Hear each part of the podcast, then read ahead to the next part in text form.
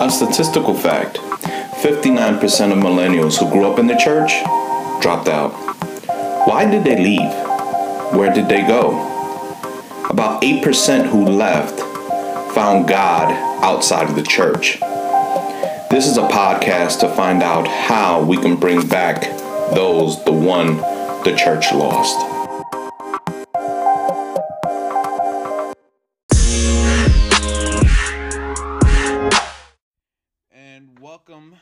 With us uh, the podcast of the ones the church lost. We have a very special guest, a good friend of mine um, that we've met over the years. And um, matter of fact, AIM in Cincinnati, we saw each other, but we, uh, I actually no, we met each other in the leadership conference with Indiana First Jurisdiction. And um, I want to introduce Elder Antoine D. Jackson from Greater Mitchell Temple Church of God in Christ, author of multiple books such as No More Later, When You Had Enough, 100 Watt Life, Flip That Switch, and he's doing phenomenal things up in Detroit. Um, works in nonprofit uh, sector, a dad, a husband, and a great friend. Um, Elder Jackson, Antoine, thank you so much for being with us on this podcast. Man, thank you so much for having me. I really appreciate this opportunity. Cool, cool. So, um, we're gonna go right into it. So, what were your first? Um, I told you a little bit about my experience being a Catholic dropout, not really into uh, Pentecostal churches. But what was your first encounter with the church? Yeah. So my my first encounter with the church um, was uh, about I was maybe seven or eight years old. I noticed uh, my aunt and my cousins downstairs. We lived in a three family um, flat here in Detroit, and I noticed that you know every Sunday they'd be getting up, getting dressed, and boarding this bus that came to pick them up, and you know inquiring, wanting to know what they were doing, where they were going. Um, I learned that they were attending church on the regular, and although we went um, meaning my immediate family, my mom, my brother, sister, and I, we went on Christmas, Mother's Day, Easter. We were the CME, you know, members. Yeah. Uh, we didn't go that regular, and Mhm. so my my experience with the church to that point was very limited. And so I recall asking my mom and my grandmother if I could start going to church with my aunt, and my aunt said, "Hey, sure, go ahead." And so my experience was I started kind of lingering around. Uh, my aunt and her children were more involved in the church. They were in the choir, usher board, all those type of things. And so it was a um, Pentecostal church, apostolic church actually. Um, it was a Jesus only church, and we I started going there um, and, and continued going up until um, about 17 years old when I um, stopped going to that particular church and kind of went searching for a church as an adult male. You know, I was getting ready to turn 18, and so I was like, I need to find a church for me. Gotcha. yeah. Yeah. So, um, what what was that moment that made you believe um in God and led your life to giving your life to God? Yeah. So that moment, I was 11 years old, and I remember there were weeks and months that I had sat in church, and you know, every Sunday the bishop would be up preaching, and he'd get to the end of his sermon, and he'd do his altar call speech, and he, you know, talk about you know, how um, Jesus died for us, and He loves us, and He cares for us, and He. And when it was the same usual speech, and so I had a routine that I do. When he started his speech, I'd start fidgeting with my sock, my pants, my tie, whatever I had on. Uh-huh. You know, if, if I happened to be able to sneak a car, a toy car in the service, I'd pull it out of my pocket and play with it, etc. Um, but this particular day, um, he began to give that speech, and it was a monumental year um, for me because it was the year I was getting ready to turn twelve. Mm-hmm. And I just remembered, like, I, you know, I write about it in a couple of my books. I say I I remember hearing him talk, and the next thing I know, I was up front talking to the altar worker. It was like something just drew me there, and so it was in that moment that I confessed Christ as my Lord and Savior. I was baptized that day, and it just it was it was like a an epiphany moment where I really felt this connection to the Lord and I had been reading my Bible. My grandmother had purchased me a children's Bible to read, and so I had been reading it, and it was just so exciting to hear Uh-huh. and and to read all these stories and to get the understanding. And so now it's like, okay, Lord, I want more of this. And so I gave my life to the Lord. Um, you know, tr- did my best to try to live saved and holy because you know it was a holiness church. Yeah. So you can't cuss, you can't mess with the little girls, you can't do this, you can't do that. Yeah. And um, a year, uh, I was 13 years old, and um, there was a, a revival happened. And I remember being there, and the preacher, he was from Roanoke, Virginia. He said, "If you have not received the gift of the Holy Ghost and you want it, come up here." Mm. And I and I came up to the front, and I remember he had us standing along the pulpit near the choir chairs. And the last thing I remember, he said, "I need you to close your eyes and just lift your hands and just begin to say, "Thank you, Jesus." And the next thing I remember is my grandmother was picking my feet up to put me in the bed, and I was still speaking this gibberish language as I called it then. Um, so it was just, it was like the Holy Spirit, Holy Ghost came. Mm-hmm. I mean, the gift, it just, it, it manifested, and I began to see a difference in my own life. I still had my struggles, Mm-hmm. still, you know, still did, did, still did, I'm sorry, some silly things as a young man Yeah. teenager. But I thank God that His hand continued to be upon my life. The prophetic words that came forth, the um, utterances that came out of even my own lips, that I believe Holy Spirit was speaking to remind me that no, you didn't. You didn't make a decision on your own, but you were selected. You were chosen by God in this thing, and so Yeah. um, So That- that- I actually wanted to ask. I was very, I'm very curious because, um, like I, I, I got saved at 24, and so with you getting saved and and at 12, and then receiving the gift of the Holy Ghost at 13, you you touched on you know the struggles. What was what was life as a saved Holy Ghost filled teenager? Because I, I'll be honest with you, I I give props to those you know that say they saved, sanctified, filled with the Holy Ghost, and living the life at age 12, 9, You know, so uh, Yeah, well- Well, it, listen, I you know I'm not one of those who will tell you that you know I was I was saved that entire time. I had I had to repent. Uh-huh. I had to you know go back to the altar again. I had to um, I had to get a refilling and a rewashing and all of those things. But uh, for me, what I appreciate is that I had a grandmother um, who who believed in teaching the Bible to us in such a way that it was um, in a life application type way. Mhm. You know, she she didn't teach it as this thing that's on a shelf that you're trying to constantly get up to, but she made me uh, to understand that the work of Christ on the cross completed everything.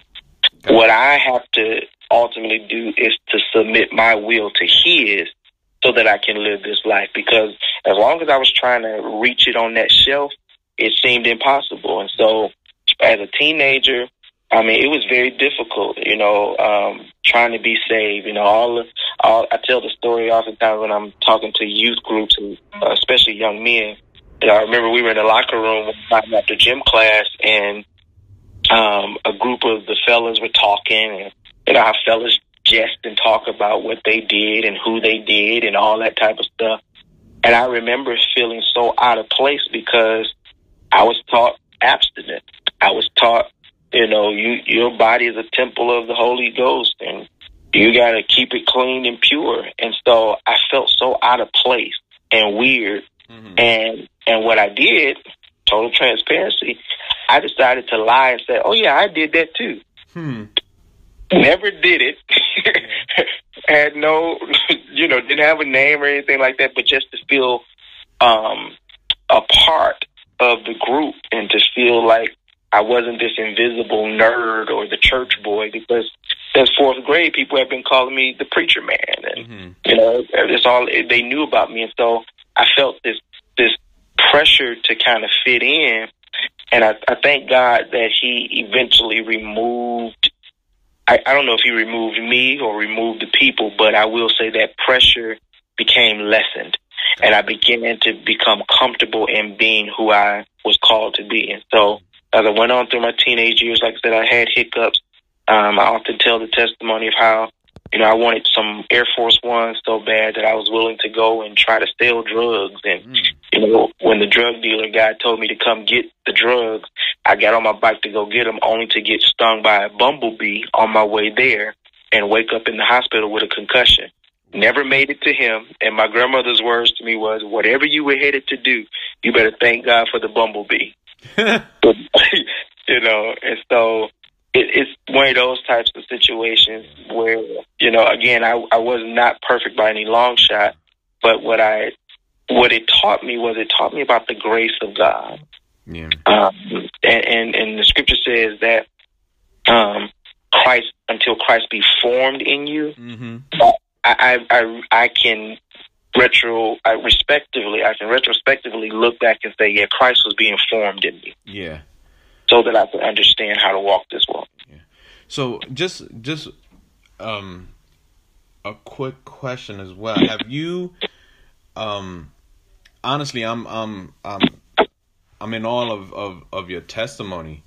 Um uh just one question. Have you ever left the church per se or have you have, or is just like those like you mentioned the bumps in the roads that you've had? Have you had a section when it's like you were out of the church and then came back?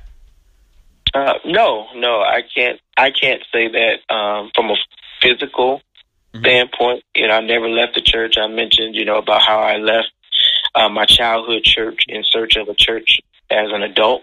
Um, once I turned 18, it was like I was 17, just about to turn 18. Um, I I never left physically in terms of like just not going to church anymore. Mm-hmm. Um, but I can tell you this: there were some seasons in my life where I went to church physically, but mentally and spiritually, I was not there. Yeah, gotcha. Um, I, w- I was disconnected from the church. I was disconnected from prayer. Disconnected from even the value of fellowship. And and what I've learned again, looking back retrospectively, is um, in those seasons, what I typically would do is I'd start getting busy with tasks. Mm getting, you know, I, oh, we need somebody to come clean the church. I'd be the first one up there to go clean the church. We need somebody to drive the church, man. I'd run and go do that, do all those things. Because what it did was it became a, a place of, for everybody else to make it seem like, oh, Antoine's still in the church, but mentally, physically, uh, mentally, spiritually, emotionally, I was I was detached from it. Mm-hmm.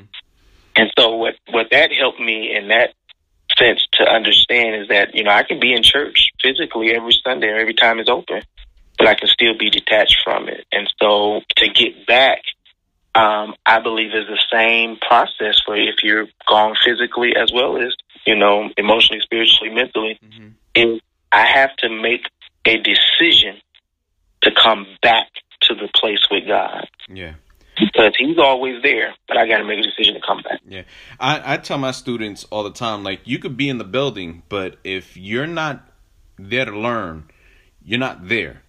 So absolutely, you you you're not able to really grasp what you need. It's the same thing in church. Like we might see some young people um there present, you know, with their finest, you know, nice little Stacy's, a nice suit, but we can see that they're not there. They're not connected and uh, that's I guess one question um, is what what what do you see that um, our younger generation are leaving the church? What are some things that um, the reason why they may leave the church?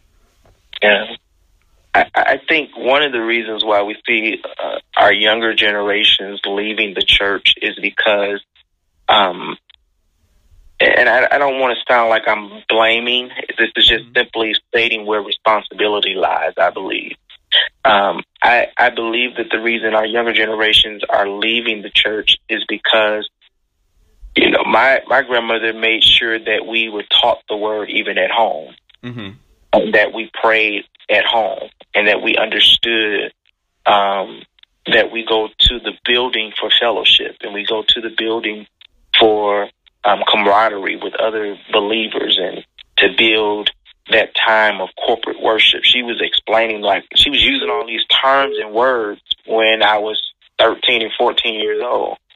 Um, and I, I think that is the part that has um, decreased. Yeah. If I if I you know just limit it there and say decrease, but I, I almost feel like it's gone. The home is no longer the place where we teach our children and instruct them in things of God Mm-hmm. like it used to be. And so as a result of that, um, you know, they when the first sign of trouble, they leave the church. Yeah. The first time when someone says something to them that doesn't necessarily feel good to their flesh, but is beneficial to their spirit, they up and they physically leave the church. And so I think that's one of the reasons why. And then I think secondarily, um, you know, church church as in the organization continues to evolve. Mm-hmm. And when, and when the organization does not evolve, people lose interest in it. Yeah. Um, our message never changes. It is Jesus Christ all day long. He was, uh, you know, death, burial, resurrection. Uh-huh. Confess with your mouth the Lord Jesus Christ, you shall be saved. That never changes. However, how we do ministry um, does change. I often say Jesus taught from boat and used fish and loaves. We now teach from iPads and utilize uh, fruit snacks and juice boxes. yeah. Uh, so we we when when the organization does not evolve, um, it can present opportunities for people to walk away from it. Mother Stone um told uh, me one time. She said the message is the same, but the method has to change. Absolutely. and that's one thing that um that just sticks into my mind because like even now we you know with going on with the pandemic we went from people saying i'm I- we still gonna have church to now every, you know on sunday i call facebook now uh the facebook channel because if you flip up you'll have you'll see a, a live stream of a use of a, or a facebook live of a service going on you know, um, you'll see Tuesday, Wednesday, Thursday, um, some people with Friday of, of Bible studies or whatever other services that they might have, and you other people using the internet. So I guess um, one other one question is how um, with uh, your the church um, Greater Mitchell Temple, um, what have you been? Um, what has the church been doing to at least try to reach out to the youth? Absolutely, yeah. So at, at Greater Mitchell, I have the privilege of serving as the youth president, Awesome. and and so in that capacity, we've been um, utilizing technology a lot to reach the young people. Mhm. Um, you know, understanding that many of our young people are in various um, stations in life. Some of them are, you know, elementary, middle, high school. Some are college, but even beyond that, they're in different stations in life as it relates to their socioeconomic situations. And so we've been actively, um, you know, engaging in the each one touch one um, type approach with youth ministry. And so um, we're blessed to have our bishop, Bishop Sheard, who um, has given us a great vision of what he wants to see with the youth department. And so his vision is that the entire youth department, um, whether it be Sunshine Band, which is our 11 and under, our Puritans, which are um, 12 to 18, and then our um, young adults who are um, 19 to like 35. He he wants to see all of them connected to a teaching arm of the church Mm. where they're learning where they're learning the word and they're being fed. And so, you know, prior to this pandemic, we had introduced a new curriculum that we were teaching, and so we've continued on and and during the pandemic situation of doing outreach via Zoom. And so every Friday we're on Zoom as a whole church connecting. Mhm. Um, a few weeks ago, we started uh, a youth check-in via Zoom, um, just like on a Monday or Wednesday night, and so we just get on, and everybody, you know, chimes in. It's not necessarily a lesson or anything that's presented, but it's an opportunity for the youth to connect and to remain connected to each other. And what we've seen as a result of that is, um, you know, the young people are, are getting on fire Yeah. for the Lord. Uh, our Friday night service, each member who's on the Zoom goes around. We go around and they testify, and just to hear our young people talk about, you know, I, I never, you know, one of our young people said something to the effect of like, I never appreciated church attendance until now, but I, I, I I'm looking forward to getting back to the physical church. To hear them say those things and to, to know that what Bishop had set out to do actually is what is taking place and, and they're hearing it is has just been wonderful. Oh, that's awesome. Just yeah. just to hear them say, um, I'm I'm ready to come back to church. that, yeah. You know, when some be like, um, I don't want to go. But mm-hmm. just to hear our youth just wanting to just be there, you know, and just have that experience. Um, what what do you feel that the church, you know, and not just not uh, Greater Mitchell or my church Citadel, just the churches. Do you feel the church as a whole is doing enough um, to bring back um, youth? Yeah, I think you know we sometimes it's when we when we hear questions like this and and someone gives a response um i i call it we get um overly sensitive mm-hmm. about criticisms and and and the and here and, and and here's where I think we should not do that in a question like this because the reality is is that the Bible says that um, the Father wants everybody to be saved and to come into the knowledge of Jesus Christ. And if God was willing to go to the furthest extent of sacrificing his only begotten son, there's always room for us in this fleshly human place to do more. And so when I hear the question, is is the church doing enough? My answer would be yes, but we can always do more. Okay. We can always do more to reach young people, to reach the souls of people. I mean, this pandemic if it has done nothing else, I hope it has revitalized the evangelism um, departments in our congregations, on our jurisdictions, etc., mm-hmm. to really um, hone in to because the world is hungry. They're they're looking for answers for more than just a pandemic now. They're they're looking for answers, and so here's our ample opportunity to step up and and to do more. Um, and and the pandemic has revealed to us that you know, one of the areas that we could have been doing more in is um, social media evangelism yeah. or, or, or, or e evangelism. You know, we could have been doing more. We were doing enough, yeah. but here's an opportunity to do more. And so, to answer your question, are we, are we doing enough? Yes, but can we do more? Absolutely. There's more that we can do to reach the people, especially our young people, for the Lord. There are uh, when when the I'm thinking of the scripture when the servant was told to go into the highways and the hedges and beckon and compel them to come. He went a couple times. Yeah. And, but I love when the part he came back, he said, Lord, I did that and there's still room. That's why that's where it comes in where we can do more. Mm-hmm. Because there's still room. Yeah. There's still room for more people to come to Christ. There's still room for more people to be a part of the church, to be in the church. So let's go ahead and get them.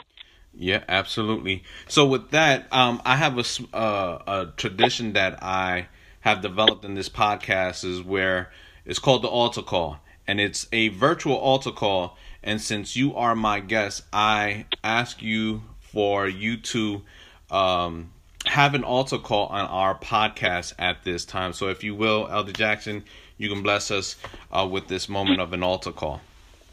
Absolutely you know, who you might be listening to this podcast, and I certainly thank my brother and my friend for this opportunity to be upon the podcast and to share with you. And you might be listening, you and you may hear my testimony of being exposed to church at eight and accepting Christ at eleven and filled the Holy Ghost at thirteen and be like, man, I, I find no connection to that because my life has been tumultuous and I it has been turbulent and although I didn't share all of those instances with you, I believe this to be true that no matter what station you have been or find yourself in, Christ is still available to you. And so, as you're listening to the podcast, as you have listened, I pray that in this moment that something be said, something has been said that would draw your mind to Christ. Let me give you this. The enemy will never tell you to pray. And for many of you listening to the podcast, you feel uh, inkling to go and open the Bible or to pray, or some of you have even said, "I'm gonna look up Greater Mitchell. I'm gonna look up Citadel and see what they're doing on social media, and I might tune in." That's not the enemy. That's not Satan telling you to do that. That's the Holy Spirit of God drawing you into Himself. If you're listening right now and you don't know the Lord and Savior Jesus Christ and the pardoning of your sins, meaning that you've been forgiven of them, here's your opportunity. And it's simple. It's easy. It's not like something that you can't reach on a shelf. But he's made it available. He's brought it to our level. He says, if we would confess with our mouth, meaning that I confess that I'm a sinner in need of salvation and that I can't do life alone. If I confess that with my mouth, and then if I believe in my heart that God has raised Jesus from the dead, Jesus, born of a virgin named Mary, came into this earth, lived 33 years, died upon the cross, was placed into a tomb, but in three days he was raised from the dead by the power of God. The Bible says you confess with your mouth, believe that in your heart, that you shall be saved. You're saved in that moment. And so right now I encourage and I pray that you would begin to confess your sins. You don't even have to go down the list with God because he knows everything. But just from a place of sincerity, say, Lord, I've sinned, I've fallen short, but I want to be saved. Will you forgive me? And his answer is yes. When we ask him, his answer is yes. Believe that you've been forgiven. And then get connected with a church, a ministry that's teaching the word of God. Citadel, if you're in the community there with my brother, Greater Mitchell, if you're in the community here with me. But you have an opportunity right now to accept the Lord Jesus Christ. Don't worry about what you may have done. You might say, but man, I, I really messed up. the blood of Jesus Christ can wash away even the dirtiest of stains. Ask me how I know, because he's done it for me. And so I invite you to come into this place of fellowship with the Lord. Don't worry about trying to be perfect. Don't worry about trying to get it all right and then I'll get saved. No, you don't need him then. But if you can come into this place now, I'm a living witness that those habits, yeah, because I was I was the teenager who was in church, who had been filled with the Holy Ghost, but still like the curse. But the Holy Spirit of God take took it away. He took the the taste of it, the appetite for it away from me. Over time, that's what the Holy Spirit will do. Sanctification is a process but God is there and willing for you. Father, I pray now in the name of Jesus for every listener. I ask you, O oh Lord God, that you might come into their hearts and into their minds, O oh God. Draw them closer to you even in this hour. Father, whatever it is that they have need of, whether it be spiritual, mental, emotional, physical, financial, oh God, social, oh God. God, you know that every individual needs. You said that the very hairs of our head are numbered by you. So, Father, I pray in the name of Jesus that you might attend to their need in this hour. And God, I pray that even now as they are contemplating which way to go, what to do, that Father, you would allow Holy Spirit to begin to minister into their minds, into their souls, oh God, drawing them closer to you. Father, we thank you that in you we have freedom from sin, and you've declared in your word that if we will confess our sins to you, that you're faithful and just to forgive us of our sins and cleanse us from all unrighteousness. God, I thank you for my brother for this podcast. I thank you for this opportunity, oh God, to reach souls across the land. Father, be a blessing even now to this podcast and this ministry, oh God. Expand and explode it for your glory and for your name. In Jesus' name we pray. Thank God. Amen. Thank God. Amen. Well, thank you my brother. Um, this was a blessing to hear. Um, I am going to put um, some links of his books um, and uh, the website of Greater Mitchell Temple Church of God in Christ. If you are in the Detroit area, Um, please check out their services, their ministries. It's a blessing. And uh, my brother, thank you so much for being with us.